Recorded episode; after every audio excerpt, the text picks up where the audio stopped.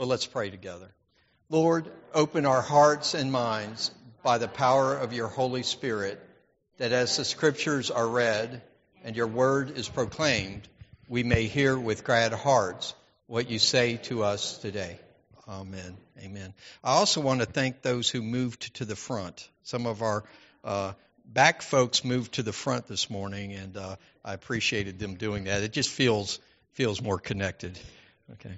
Well, we're, we're looking at John 14 as far, part of the Advent series, and Advent, of course, is a time of expectation. And one of the things that we're expecting as Christians is one day we will find our way home, our way home to heaven. And so, uh, a natural thing to ask, it begs the question if we say, well, we're waiting to go to heaven, the question is, how do we get there? And that was the question that's asked of Jesus in John 14.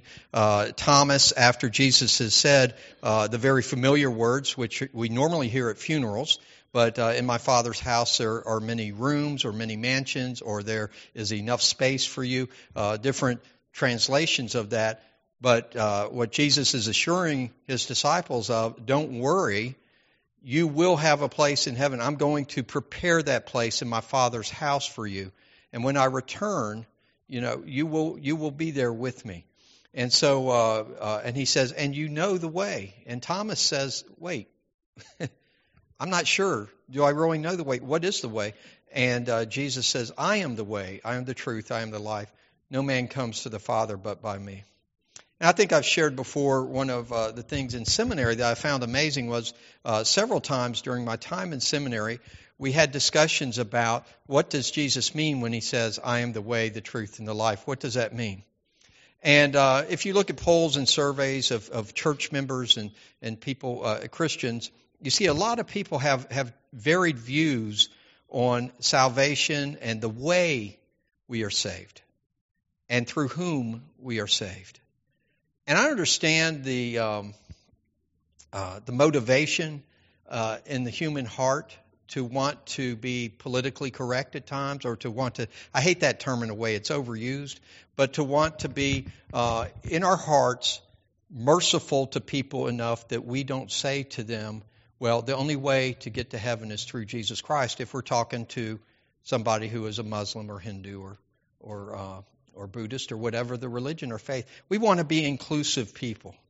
That's the spirit of our age and we want to be people who uh, don't say something that's going to somehow set us apart from other people. A lot of people have that spirit in them. It's not necessarily a bad spirit, but Jesus talked about, you know, if uh, the world is going to hate you, uh, my word, I've given you my word, and now the world is going to hate you because of it. Um, there are plenty of scriptures and indications that being a Christian is a commitment to follow Jesus Christ, which may bring you pain and suffering in your life. It may cause division. He says, I haven't come, uh, you know, for the sake of unity. I have come, and that because of me, there will be division. Families will be divided, and and uh, you know, friends will be divided against each other because of Jesus Christ. And so when we make the commitment to follow Jesus Christ, it isn't making a commitment to a worldwide unity movement to try to bring all people together, but it is try to bring everybody down that same path, that same way, that same road, following Jesus. Take up your cross and follow me. And, and you know, when Jesus says, I'm the way, the truth, and the life, he doesn't say, I'm the way for some people. And, and God will provide other ways for other people. Now, in no way am I taking away from, from God the, uh, the judgment and the ability to save anyone who God wants to save. God, in His grace, knows human hearts. God, in His grace, knows whether or not someone ever had the opportunity to follow Jesus Christ or not. God knows all these things, and so He will make He will be the final judge, judge of that all. But we know if we hear God's word and we hear the invitation, and, and God has opened up by His prevenient grace the opportunity for us to follow Jesus Christ, that we have had that opportunity and the choices before us, and at that point we must follow Jesus Christ. We must take up that cross and follow Him. And then we are judged upon that. And so when Jesus says, I'm the way, the truth, and the life, no one comes to the Father but by me. I believe that. No one comes to the Father except through Jesus Christ. And yet it's amazing in seminary how many times we would have discussions around that, and there was division, and there was there were disagreements, and people said, "I just don't believe that. I don't accept it." And what, one of the most popular illustrations, I know I've had somebody in this church say that a pastor shared this with them uh, years ago, and it just meant the world to them. They understood it. Just it cleared everything up. And I also heard it when I was about 12 years old from a Methodist pastor. I wasn't a Methodist, but the pastor lived across the street. The parsonage was there. I heard the same exact illustration that a member of our church said that they had heard. And uh, and it sounds good. It sort of makes sense on one level. It says, okay, there is a destination, uh, say National Airport in Washington uh, or Reagan Airport. And uh, the uh, folks are trying to get to National Airport. Do they all have to come from Atlanta? Do they all have to fly on Delta? Do they all have to come from Los Angeles? No, no. There are many places that people can come from and many different airlines that they can fly on. The fact is, they'll all make it into national. And that was this pastor's way of saying to me it doesn't matter what you believe as long as you have the destination. So if you want to get to heaven, you'll get there no matter if you get there through Muhammad or or, or Buddha or whoever. It doesn't have to be through Jesus Christ. Well, you know, that bothered me. I didn't see that as it, it bothered me because it was contradictory to God's word. And even at 12, I mean, I was very serious about the Bible growing up as a kid. And I knew that's not what the Bible said. And that there was an offensiveness to the gospel. There was an offensiveness to the message of Jesus.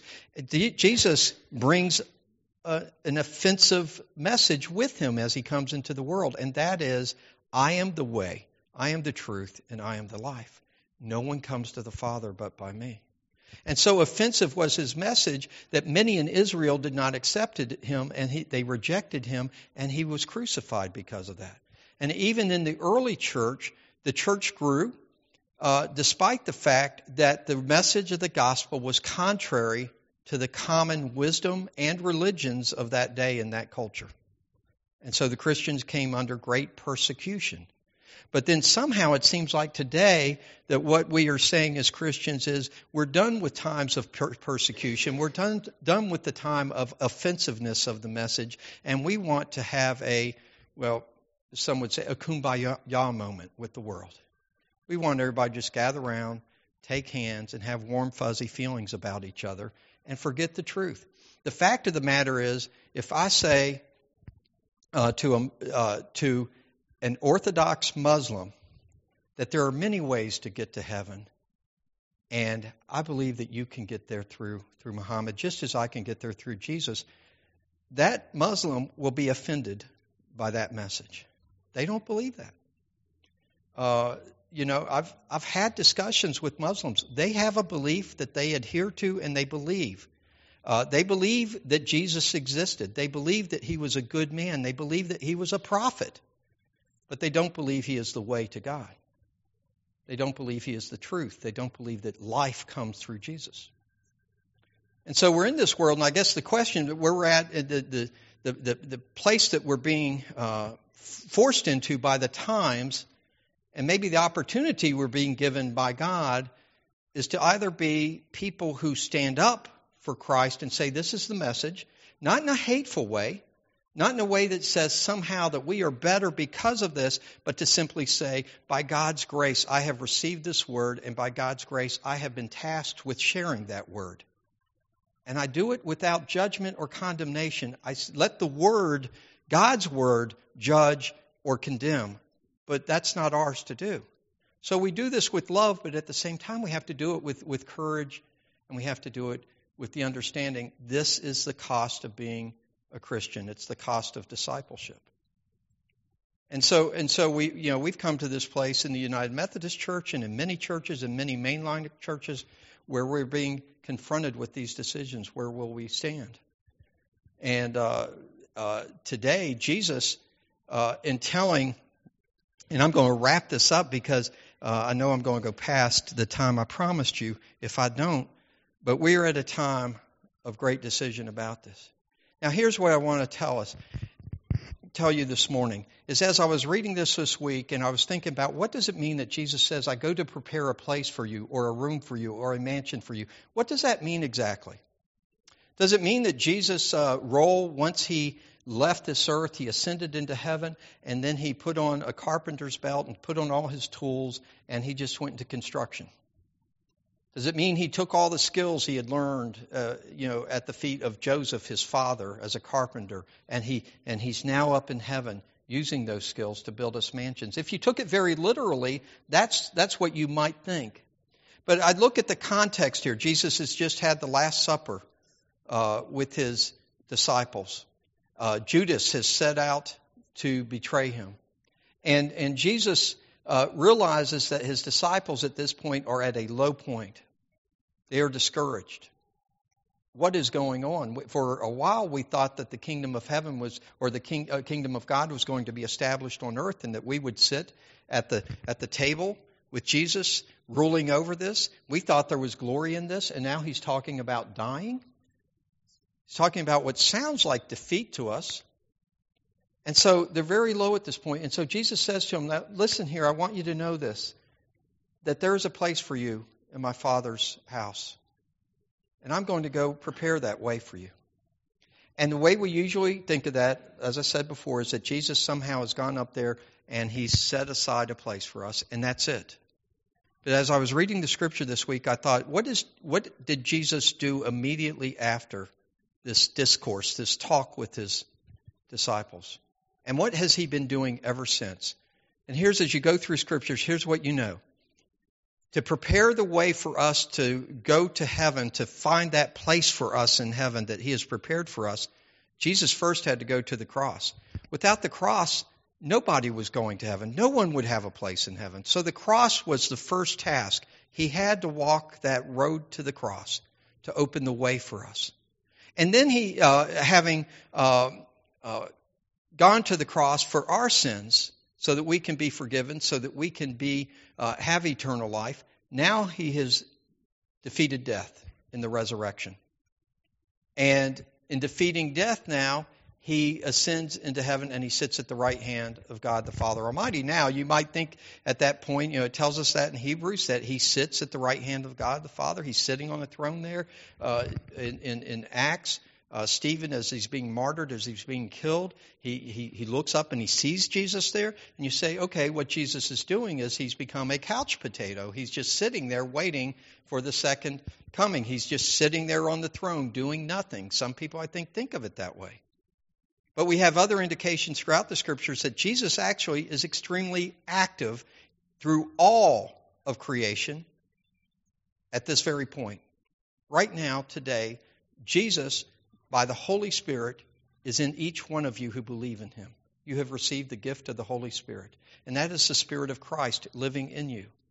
Jesus is not only was he the propitiation for your sin, but also as he, uh, within the Trinity, God the Father, Son, and Holy Spirit, that Jesus is also there um, taking our side for us. You know, there are fancy words for this, but that's the best way you can describe it is Jesus is continually advocating for us before the Father. That yes, Bob's going through a hard time.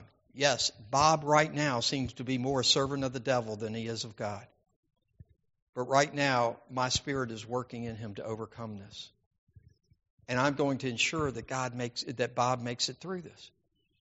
This is this is the role that we're told that Jesus has through the Holy Spirit and, and also as an advocate before God He's our defense lawyer before God. And, and, and always uh, we are under His grace because of what He has done for us on the cross. So Jesus, when He says, I go to prepare a place for you, what He's saying is, I'm going and I'm going to have a full time uh, vocation for your benefit so that one day you will have that place in heaven. So Jesus continues his work for us. I think that's that's just an amazing thing. And when I think of that, I think of how cheaply sometimes we treat the Son of God. We set him aside. we say to folks, well, Jesus isn't any more special than any other religious leader that was out there. We may not say that exactly, but that's how we treat him. We treat him as a wise teacher of morality. We teach him as somebody who came and lived a good life of example, but we forget that he is the way, he is the truth, and he is the life. And all things in, in the universe are held together by him, we're told in Colossians.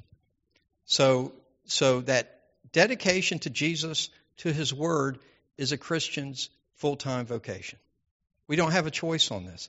We can't go and make deals for God. Can you imagine if I went overseas and started having treaties with other countries on behalf of the United States, you know, without being appointed to do that?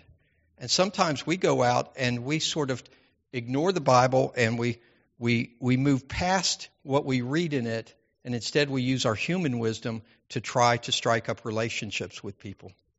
And we don't tell them the truth about what Christianity is and what it says. And so this might cause some people, I'm going to wrap up here, to say, then why in the world am I a Christian?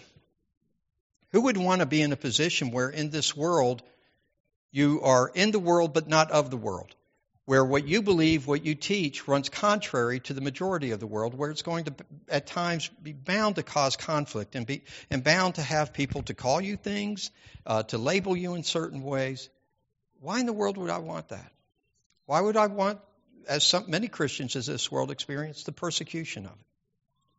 Well, because it's what you believe.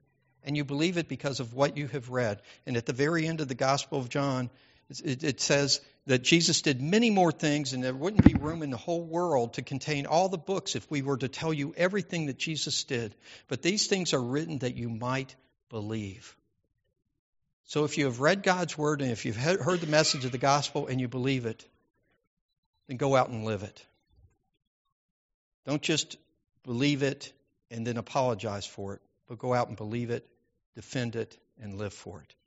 And let the world know that Jesus Christ is the way, the truth, and the life, and He is the way home for us. I'll, I'll just quickly a Christmas memory. Maybe you have Christmas memories, but uh, we put so much stock into this world sometimes. At Christmas, when I was a kid, we went to one of two places every year. We either went to Louisiana, where we never had snow, and uh, we go to around Shreveport there, and my step grandmother lived in, in a little shack. She was dirt poor. It had a kitchen, a, a room that you would call a living room, very small, and then she had a bedroom. So we never stayed there at the house. But I'd go and you know play on the floor with the little toys. She that's how she made a living. She sold these, the little plastic um, uh, uh, soldiers and cowboys and Native Americans and uh, and everything. She she that's how she made a living. So she had thousands of these things all over the floor, and I'd just be down there creating uh, little battles and all with them. I have great memories there, but that that building, that house, that home that we would go to is gone, torn down long ago. The other place we go is Mount Juliet, Tennessee, where my grandma Stone lived, and my grandfather had passed away, but she lived there, and it was an active farm, and uh, my uncle Clyde still lived there, and and he was married, and his wife lived there, and so it was the family place. All the brothers and my my mom had seven brothers and sisters, and everybody come back, and it was a great great place to go. I always remember my my cousin Kurt when he was really little. He he was born on a horse. He came out of the womb riding a horse. This kid and he was on a big uh, quarter horse, and uh, I think he was only five or so. And he gets up on that horse, and my uncle Clyde was always so proud of him for the way he could ride. And Kurt gets on that horse, and he rides it up the steps onto the front porch of the house. And I swear he was trying to take it into the in, through the front door. And my grandma Stone comes out screaming at him, Kurt, you get that horse off. Of, you, we're not having a horse in this house. Get that horse out of my home. And uh, just uh, fond memories of that place, great memories. But eventually they tore that house down. They built a development all through there. You go, it's called Stone Ridge. It's down in Mount Juliet, and all these big, nice homes. But the homes of my Christmas are gone. I'm just saying that to say, if we're honest with ourselves, we, t- we like to say to ourselves, life is a lot more permanent than it really is. Everything's in transition. And so for me, the home that I care about is the one up there. the place that Jesus has prepared for me. And I pray this morning as we move towards Christmas that we'll remember that. Jesus comes, he's not born in a home, he's born in a transient place. But that's not what he came for, to establish a home on this earth. He came to establish a home in heaven for you and for me. And so let us sing our song of discipleship this morning and, uh, and uh, truly have that desire, what it says in the title here, I want to walk as a child of the light. May we all have that deep desire to walk as children of God's light this morning. Let's stand and sing together. I always have to say this. When I say that Jesus is the way, the truth, and the life, and I think that is the uh, it's it's the peculiar message of Jesus uh, of Christianity, and it is at the heart. When it comes to relating to people of other faiths and beliefs and people who, who deny that uh, or may hold some other belief. First of all, I believe we do no other religion or faith a favor by equating them with ours as saying all religions are the same and we're all worshiping the same God. That's what not. Uh, Buddhism doesn't even worship a God. So, right there, there's a difference. We need to know the differences we need to celebrate those differences with them. If they believe that, that's, that's fine. But let me tell you the story of Jesus and what I believe. And most people are going to respect you more if you tell them the, the facts of your religion rather than if you try to uh, you try to melt it all down and just into one lump of wax that we're all just the same uh, because we aren't. Uh, there are many similarities between religions that will cause us to think that they're all the same. Uh, some of our teachings are the same. Uh, most of us teach, thou shalt not murder. we don't want people to kill each other. We want them to live moral lives. But at the end, at the heart of the Christian faith is Jesus, and we believe it doesn't, nothing else matters except what you believe about Jesus and whether or not you trust him or not. And that's the message we go forth with.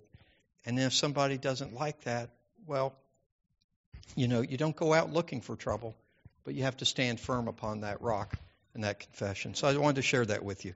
Um, I, I, pray uh, that you get home safely. I don't think the snow has accumulated too much, but uh, please, your greatest danger may be setting foot outside our doors on these sidewalks and all. Uh, Ron, could you go out for a minute and just quickly yeah, do, do everything? there you go. So you do such a good job of that. But I pray you have a, uh, uh, some of you, I know I've talked to some folks, they're already heading out of town. So if you're not going to be here for Christmas, have a Merry Christmas and a good time with your families. But in all things, may we celebrate Jesus Christ and his birth and what he has brought into this world. Let us go forth in his peace, acknowledging that it is Christ who has come to take us to heaven. Not we ourselves, we can't earn our way there, but Jesus Christ has opened the way for us to go home to God. Go in his peace, and amen.